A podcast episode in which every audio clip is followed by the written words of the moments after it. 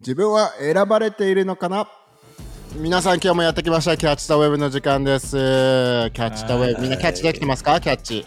キャッチできてますか？キャッチ。ウェーブでしょ？そうですよ。波をキャッチできてますか？って言いたかったんだけど。キャッチできてますか？キャッチ。キャッチをキャッチできてるかどうかって何をキャッチしてんだろうね。考えさせられるな。うん。ターさんはこれやってから何かあの心境の変化とかありますか？そうですね。もうやっぱりこのみんなと一緒に改めて聖書のいろんな角度とか信仰について触れてなんかこう、うん。生き生きとする感覚はあるね。確かに。自分たちもね、リフレッシュされてるよねこれ毎週やるたびに。そうだね。うん、キャッチ・ザ・ウェブとはでも柴さんどういったチャンネルなんでしょうか？キャッチ・ザ・ウェブはですね、神様から学び、より大きな将来へとお進むために励ましを受け取ろうというようなあチャンネルでやらせていただいてますね。わあ素晴らしい。大きい波を乗ってこうってことですよね、そうですね。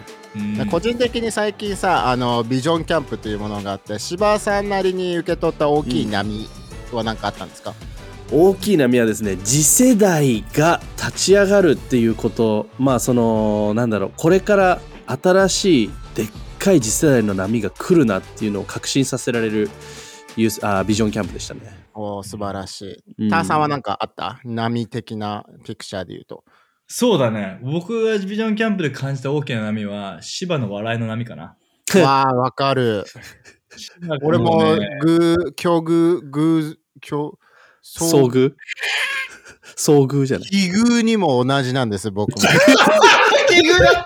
奇遇だった。らしい今多分ね聞いてる人聞いてる人みんなねあのフリップに書いてたと思うけど全部外れたと思う。もうちょっと惜しかったでしょ？惜しかった僕も遭遇したっていうのかと思った僕が話してるところに。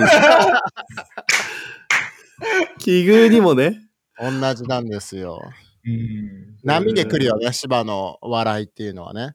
もうすごくね、芝が、やっぱり、まあ、さざ波コーナーので話すような話をして、大波を生み出してたんでね、うんすごすごい印象的だったけど、芝みたいに、あの、次世代の波がすごいなっていうのがありましたね。確かに、すごく感じるよね。神様の大きい波を起こしている、大きい波が、まあ、これから確実に来るっていうのが、うんあの、牧師陣は特に受け取ったビジョンキャンプだったんだけど、まあ、今日のね、うんちょっとテーマもそれにちょっと近いかなっていう、今のエペソシリーズのね、今日はエペソの1の4から、あのー読んでいきたいんだけど、ターさんちょっと1の4、読んでいただけますか？はい、えーこの世界を作る前から神はキリストに属する私たちを自分のものとして選んでくれていたのだ。なぜなら神は私たちを愛しているから。そして私たちを神の人々、すなわち神の存在の中に入ることができる特権を与えるために選んでくれたのだ。それにより、後ろめたい思いなど一切なく、堂々と神の前に立つことができる。いやー、こ素晴らしいこすごいよね。なんかその、うん今までエペソの1からね、今4になってるけど、もうそこの、この最初の4節、こういうふうに改めて見ると、えぐいね。そうだね本当もう。すごいね、本当に。1の4芝さ、でもここだけ読んでもさ、すごいいろんなものが詰まってない？そうだね。なんか神様のその俺たちに対するし、なんていうの、見方っていうか、なんか本当にただならぬものとして自分たちは神様の視点で見たときに、あのー見られてるんだなっていうのが、ここになんか、ギュンと詰まって、エスプレッソですね、これ。どういうことでしょ もう凝縮？うお前回のエピソード見てください。前回のエピソード見てください。エスプレッソ。ソに関しては。なるほどね。トールサイズですか？トールサイズですね。いや、グランデじゃないですか、これ。あーグランドサイズのエスプレッソすグランドサイズのエスプレッソ。相当濃いっすね。うん。すごい。今のは多分波を止めた発言がすごいね。堤防になったね。うん、今、パシャーンと話したね。進行というね、あの、進める分での進行の波を止めましたよ、完全に。モメンタムを止めたね。すごいなすげえなことしちゃった、俺。わ。すごいわ。でもなんかここの最初のさ、あの、自分が個人的でもう今日は選ばれているってことを話すけど、ここの前の、なんぜなら愛しているからって、ここターさんすごくいいいいとこだと思わない？神様の言葉として。なんで選ばれてるんだろう？愛しているからって。う。うんん。いいね。なんかもうすごいからとか、できてるからとかじゃなくて、愛してるからっていう理由がさ、嬉しいね。うん。なんか、芝こんな感じの言葉で誰かにプロポーズしてほしくない？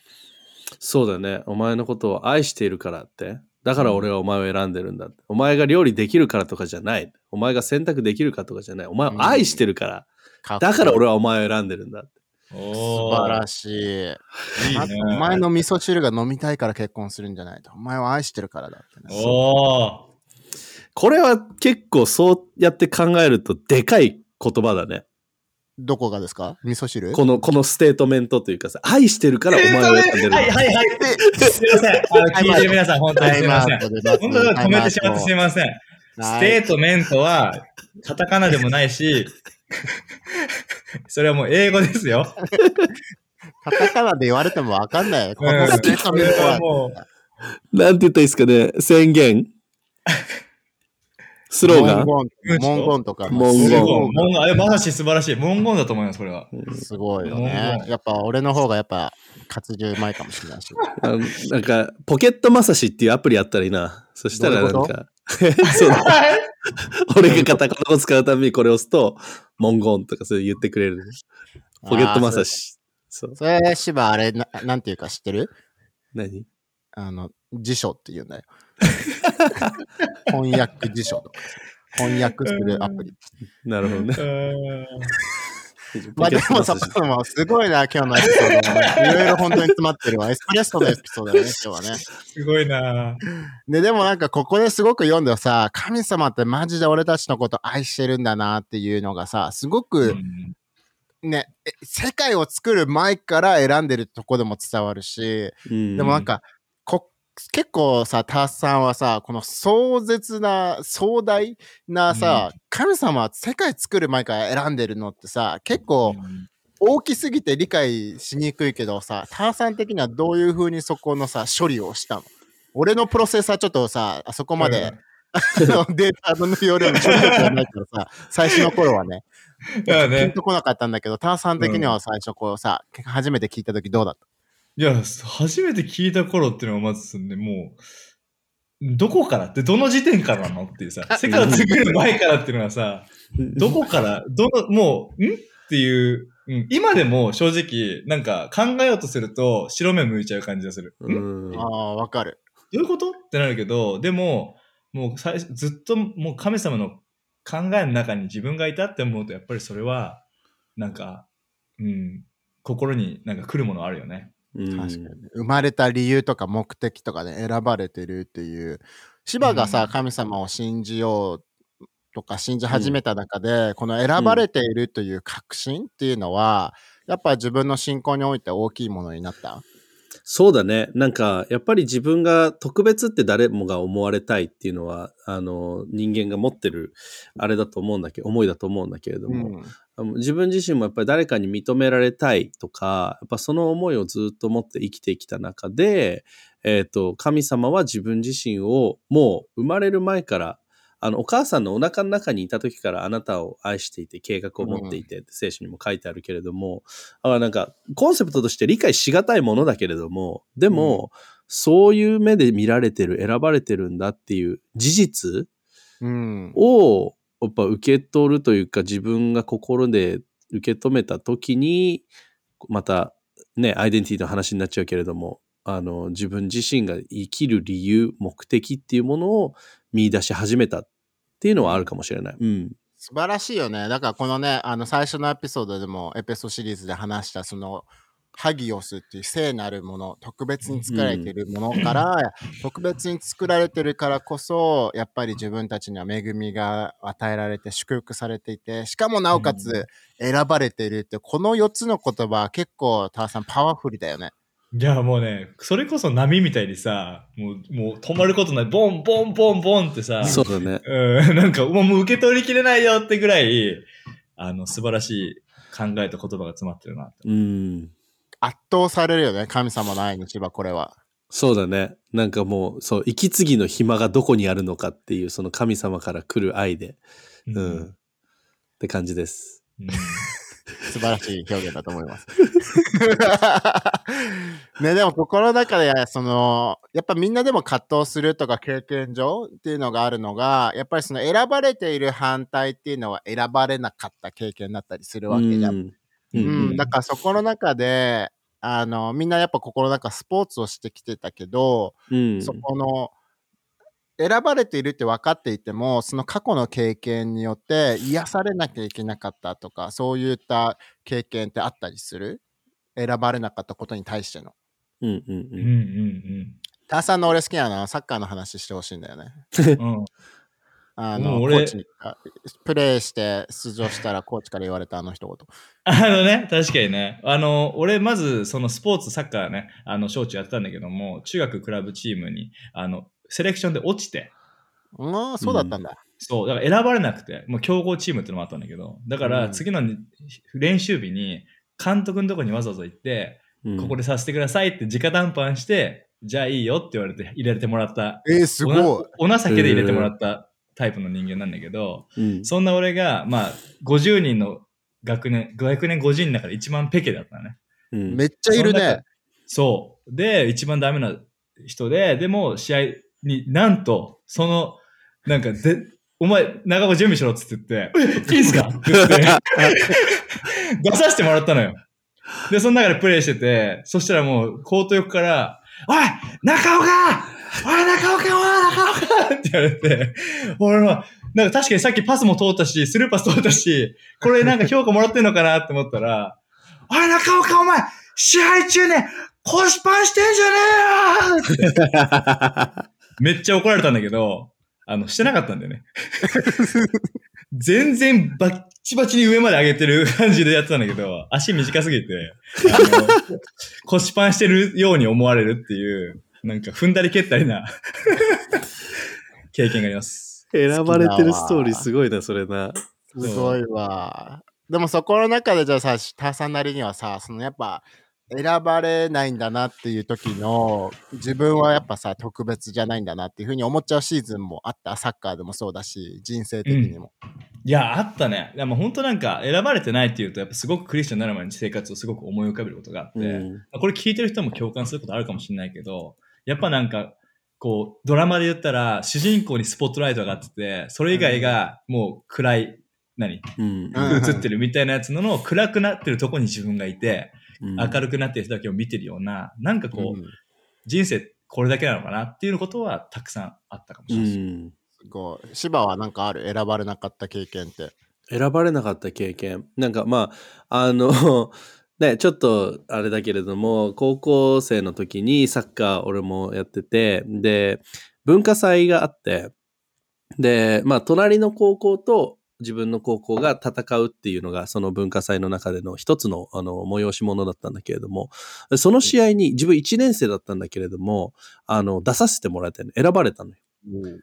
で、おしかもフォワードやってて、ポジションが2つしかないところに1人選ばれて、で、しかもその試合は、えっ、と、1得点2アシストかな。で結構、あの、ちゃんと働いた、あの、試合で、まあ、か勝って終わったんだけれども、で、まあ、選ばれた嬉しい、嬉しかったっていう思いがあって、で、終わってから、あの、グラウンド整備、最後、あの、鳴らしたりするんだけれども、うんで、まあ、今日自分結構活躍したし、あの、誰かちょっと自分と写真撮ってくださいみたいなのあるだろうなと思って。あ文化祭だからね。そうそうそうそうそうお。いっぱいギャラリーもいたわけよ。だだから、あの、最後までその背番号のついたユニフォームを脱がずにグラセあのグラウンド整備してた。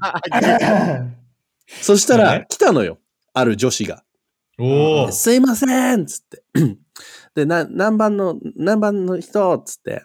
であの、写真撮ってくださいって言われて、うん、えっと思って、え、来たじゃんと思って、で、もうわかる、高校生の俺よ。もう、おうみたいな、いいよみたいな感じで、その子の方に行ったら、あの、俺の試合に出てなかった先輩がその子といたのよ。で、あ、じゃあ、あの、カメラ、じゃあ、あの、撮ってください、みたいな感じで、俺がその子の横の方に行ったら、あの、撮ってほしいのは俺じゃなくて、その先輩で、俺は写真を撮ってくださいだったのね。あシャッター切ってくださいだったの。そう。カメカメラマンになってくれたんだ。そう。こっち選ばれなかったんだっていうストーリーはある。ーまあ、あれ、あれだよね。微妙だよね。本業のサッカーでは良かったけど、ね今のさざ波だな。いや、良かったと思うよ。いやよかったよかったよかったよ。一の一個のエピソードに両方のね、あの、そうそうそう選ばれると選ばれなかったがあって、すごくいいと思う。確かにね。確かに確かに。うん。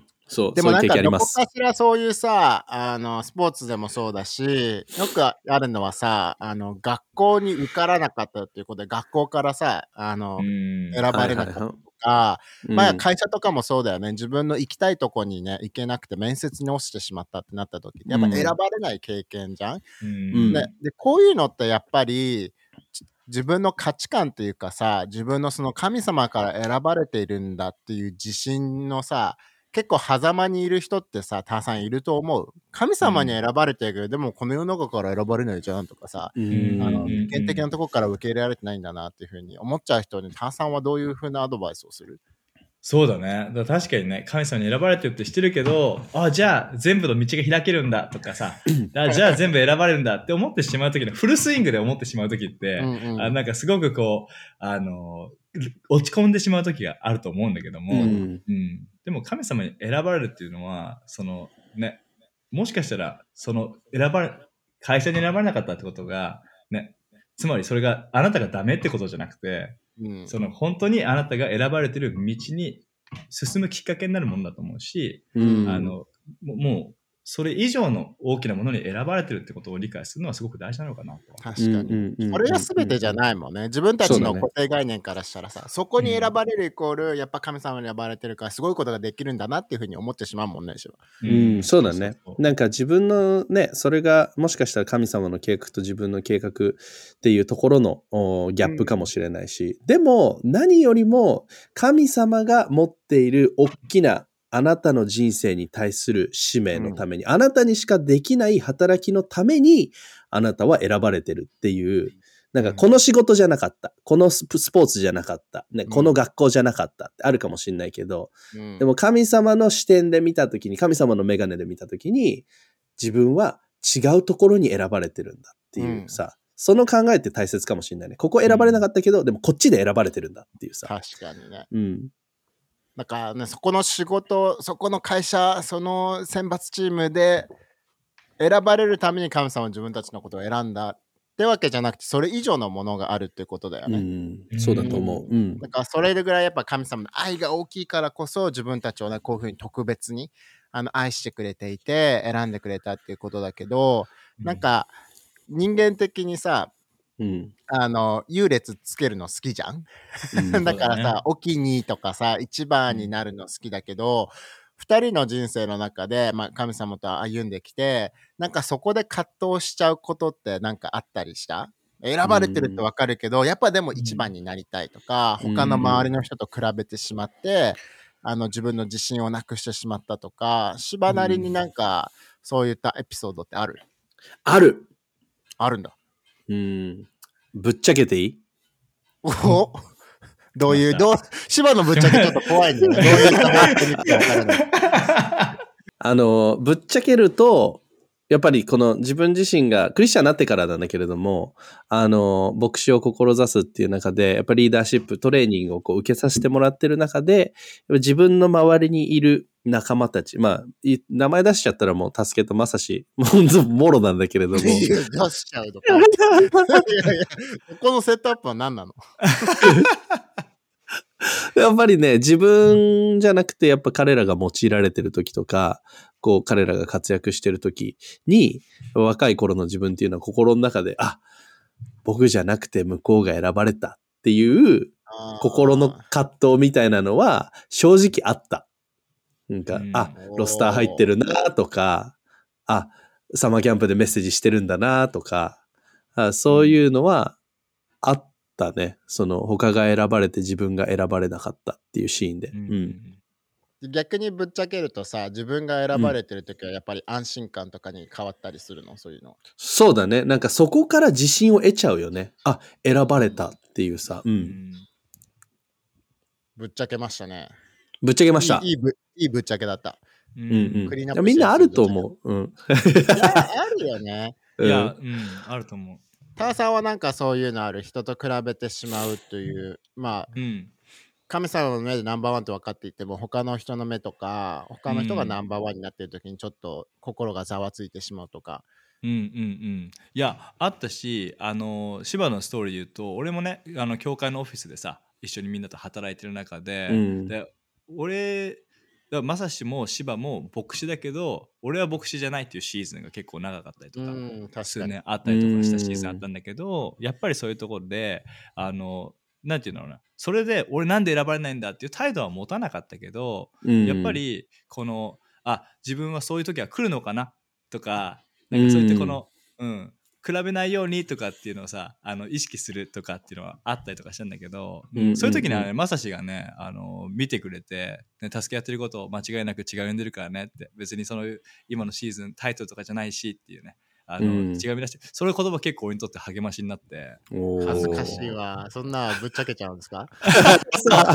いやでもやっぱなんかそういうなんていうのそういう時の友の声ってすごく大事だなっていうう、ん。正しい視点に戻してくれる友の声っていうのはそういうじ葛藤のシーズンの時に助けてくれるなっていうのを一つの、うんうんアングルで話せるかなと思うんうん確かに。やっぱやっぱさ人間としてさ一番にな なりたいっていうさ承認欲求じゃないけどさやっぱりあるものはあるわけじゃん心のどこかに。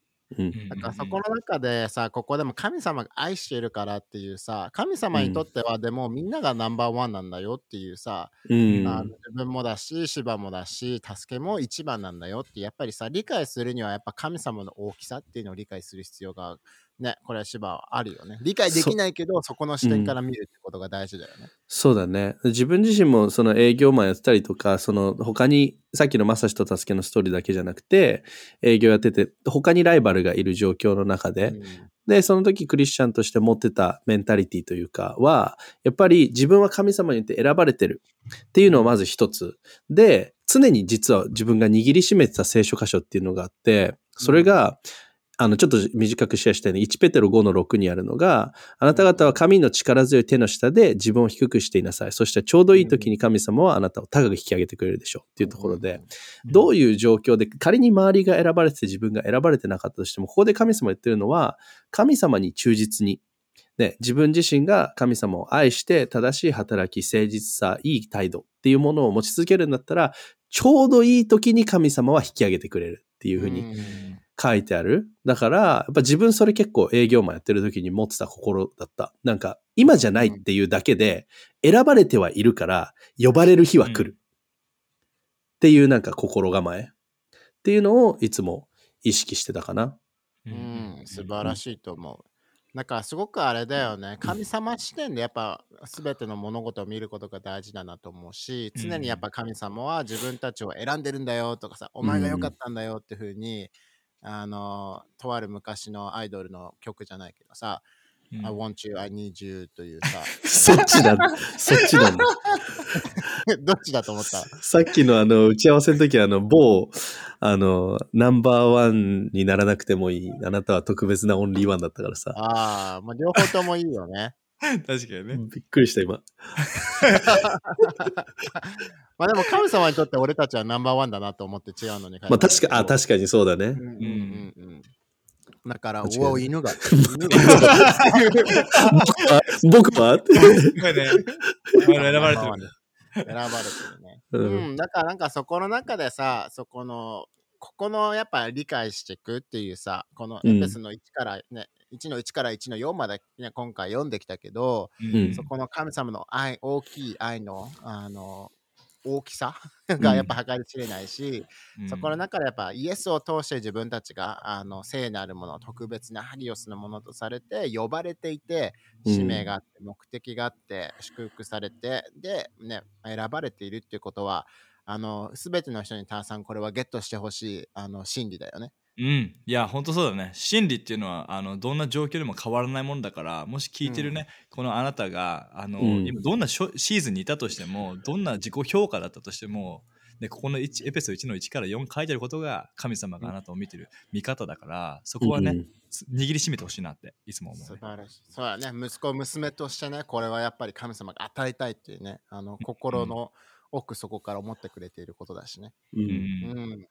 間違いてないです。なことで、こんな感じで今日の1の4のところ終わりにしようと思うんだけど、タさんなんかでも質問とかなんか来てますか？うん、質問ね、いただいてるんですよ。えっとですね、ちょっと待ってくださいね。質問コーナー。はい、質問コーナーでございます。ドゥドゥルドゥドゥドゥさあ、その BGM。今、つないでくれてますね。つないで。まあ、あの、一ついい質問いただいてて、その不完全な自分を許すことだったり、自分を愛することについてちょっと触れてほしいっていうことで、うん。でもなんかさ、それ、今回のね、トピックにすごくタイムリーだなと思うさ、その不完全な自分とか愛せない自分がいる中でも、やっぱ神様は愛してくれているからこそ選んでくれているって時で、ううん。ん、芝はなんかそういう風な質問に対して、なんか芝なりにできるアドバイスはある？いや、なんかこう、最初にさっき話したさ、あのー、まさしが言ってた、これね、誰か好きな人に伝える言葉としてっていう、ちょっと言ったけどさ、お前が味噌汁作れるからどうこうとかさ、結局、自分が不完全であったとしても、神様の目から見たら、あなたはもうそれでもう素晴らしいんだよって、尊いんだよっていうさ、んんそうそうそう。その神様があなたを選ぶ基準っていうのは、俺らが誰かを見る基準とは違うし、あなたが自分を価値あるものと定める基準とは異なるっていうことをまず知らなきゃいけないと思う。確かに。で、その上で神様はあなたがどういう人であったとしても、どんな過去を持っていたとしても、どんな失敗をしちゃったとしても、すべてを愛してくれている。そして愛しているからこそ、あなたを選んでるんだっていう真理をうんやっぱ受け止める。で、その中で自分の思考に来るいろんなネガティブな声だって、でもこれやったことあるじゃんとか、あなたこれじゃん、またそれね、ね、ね、ねっていうのに関しては、癒しを祈るだったりとか、ううん、自由解放っていうものをこう求めていくっていうこと。うんうんそれ、神様の中での癒し、解放っていうものを得ていくっていうの大切なんじゃないですかね。確かに。炭酸はさ、個人的にね、今日結構芝がぶっちゃけてくれてるからあれだけど、うんあのやっぱ自分は不完全だなとか自分はやのことをとかやってしまったことをやっぱり許せないなって思っちゃう瞬間っていうのもある。うん、あるね。結構なんかじ、もう本当に自分って何？完璧になることないんだなとか、なんかこう、うん。例えば、あ、もういつもいい言葉をかけようと思っても、次にはそと違う言葉が出たりとかした時に、俺なんかやっぱダメだな自分っていうかさ、思ってしまうことってよくあるんだよね。でも、うんうん。すごくその今までのいクリスチャンとしての歩みで学んできたのはそこにフォーカスしても意味ないなっていうのが、うん。あの思ってきてなんか自分のできないところにフォーカスしてもなんかただ落ち込むだけだったりするけど、うんうんうんだから自分にフォーカスするよりもなんか神様に神様の許しと神様がどういう方なのかそういう存在なのかっていうのをフォーカスした方が、もっともっと俺はその今までの悪い習慣だったりとかうん間違った考えっていうのが変わっていく旅路にはなってったから、確かうに。んうん、だからそうだね、うん、そそういうことが大事かなと思います。確かに。まあでもさ、ぶっちゃけな話したらさ、やっぱ自分たちはやっぱ不完全だよね。うん。だからこそ、やっぱ完璧だから神様に選ばれてるとか、完璧だから神様に愛されてるっていうよりかは、あのでもこんな自分でもだからこそイエスが不完全だからこそイエスの必要性っていうのがさ、うんもっともっとあらわになると思うしだからこうんそやっぱ頼らなきゃいけない神様に信。頼して頼って人生を生きていくってそこからやっぱ自信をもらっていくっていうのが大事っていうことだよね芝これはね。間違いないですね。頼っていいんです。神様は頼られたい。う。うんうんうんでやっぱそこの中でやっぱ確信っていうかさやっぱこういった時でも選ばれてるんだなって言われたらやっぱ感謝だし恵みの大きさっていうとこでやっぱ神様に感謝してるから、神様のためにもっと違いを生んでいきたいなって炭酸なるよね自然とうんね。いや、うんほんとそうだね。あとまた聖書を読むと完璧な登場人物はイエス以外いないんだよね。そうだね。何か本当にみんな不完全でさ、欠点いっぱいあるなって客観的に思うけど、その結果神様は彼らを用いてすごいことをしてるっていうのがさ、うんうん俺たちとま俺たちも全く同じように神様は働いてくれるなと思うし。そうだね。うんそれがうんキャラクターだよね。なんかうん一人一人の違いというか。うん。ね。なんかそこのやっぱさそのまあどういったところで不完全だなって思うとか、んあの自分のこと許せないかなって思うことにもよるとは思うけど、うん。ね例えばさなんか悪い習慣があるとかさ、うん。あのなんか変、なんだろうね。あの、好き嫌いをしてしまう。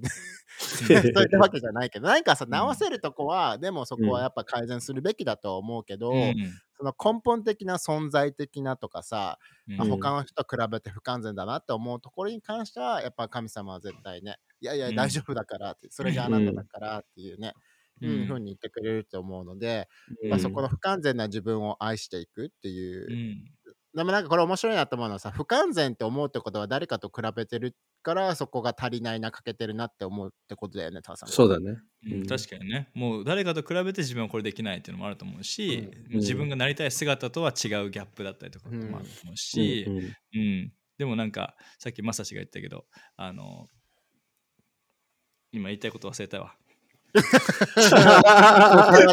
葉が汲み取ってくれて、千葉がなんて言うんだ。すげえキラーパスすぎるんだけど、これマジで。じゃあ今完全に思考のね線が切れたのが感じて今ちょっとそう。あうん。何をとしてるそう。あのちょっと芝にパスするわ一回。なんて言ったんだっけ？まさしの助けのパスはもうちょっと最初なんだったっけ？俺も忘れちゃったわ。あでもあ、誰かと比較較してしまうっていうことだよねっていう話をしたよね。そうだね。な完全さがねっていうね。あ、うんわうんわかりましたわかりましたなんかあ不完全な戻ってきた。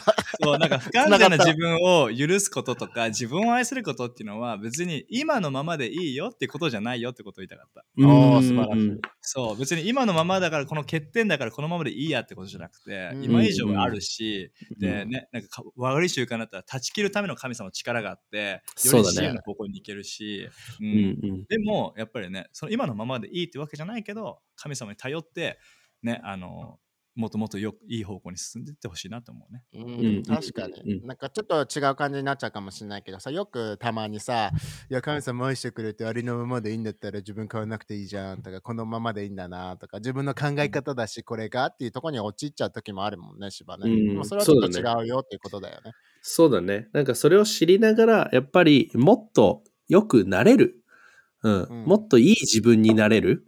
神様は自分を変えてくれるっていうところで、やっぱ生きていく、うん、その神様との歩み方ってすごく大切だと思うし、あなたをそのより、なんて言うんだろうね、高みへと導いてくれる、あの、生き方なんじゃないかなってすごい思う。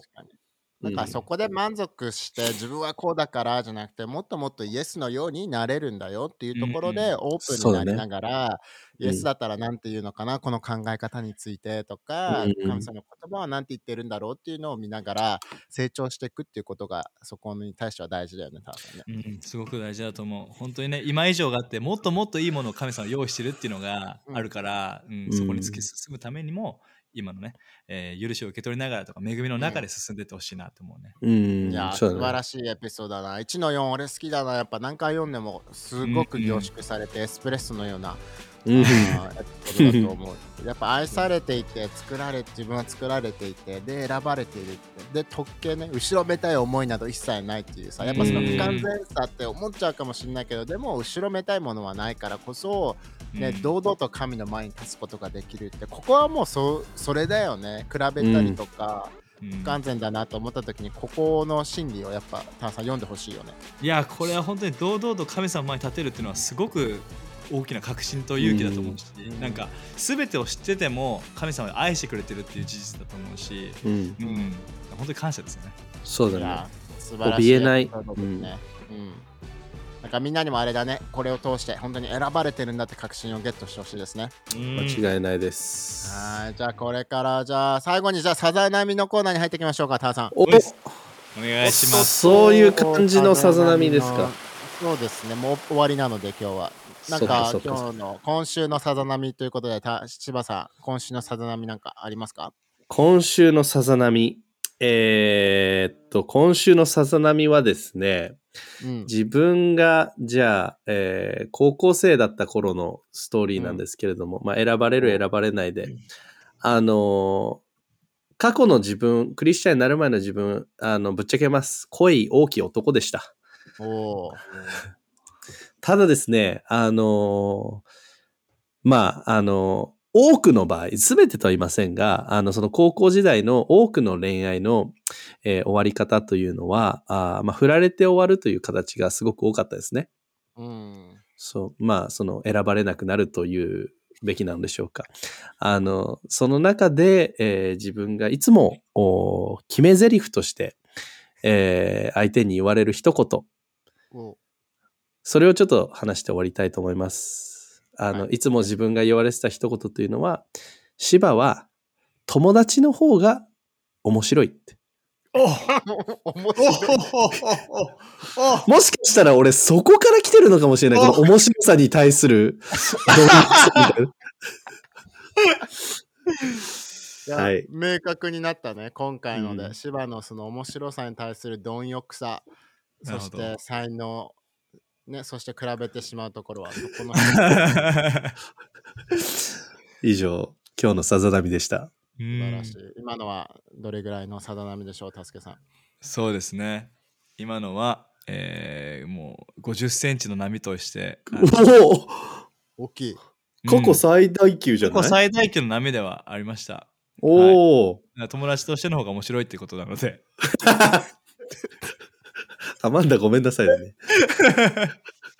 アマンダに聞いてみてください友。達としても面白いのかどうかっていうのはちょっと いやいやまさし、まさし、まさし、まさし。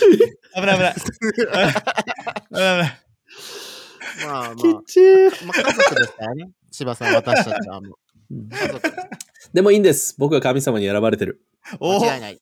素晴らしい締め方で。だからこんな感じで今日のエピソードは終わりなんですけれども、ぜひぜひいいねをしてもらったり、チャンネル登録をしてもらったり、ぜひね、これがなんかね、自分の助けになってるなと思ったら、友達や身近な人にシェアしてほしいですね。はい。はい。いじゃあこんな感じでまた次回のエピソードで会いましょう。皆さん、またね。バイバーイ。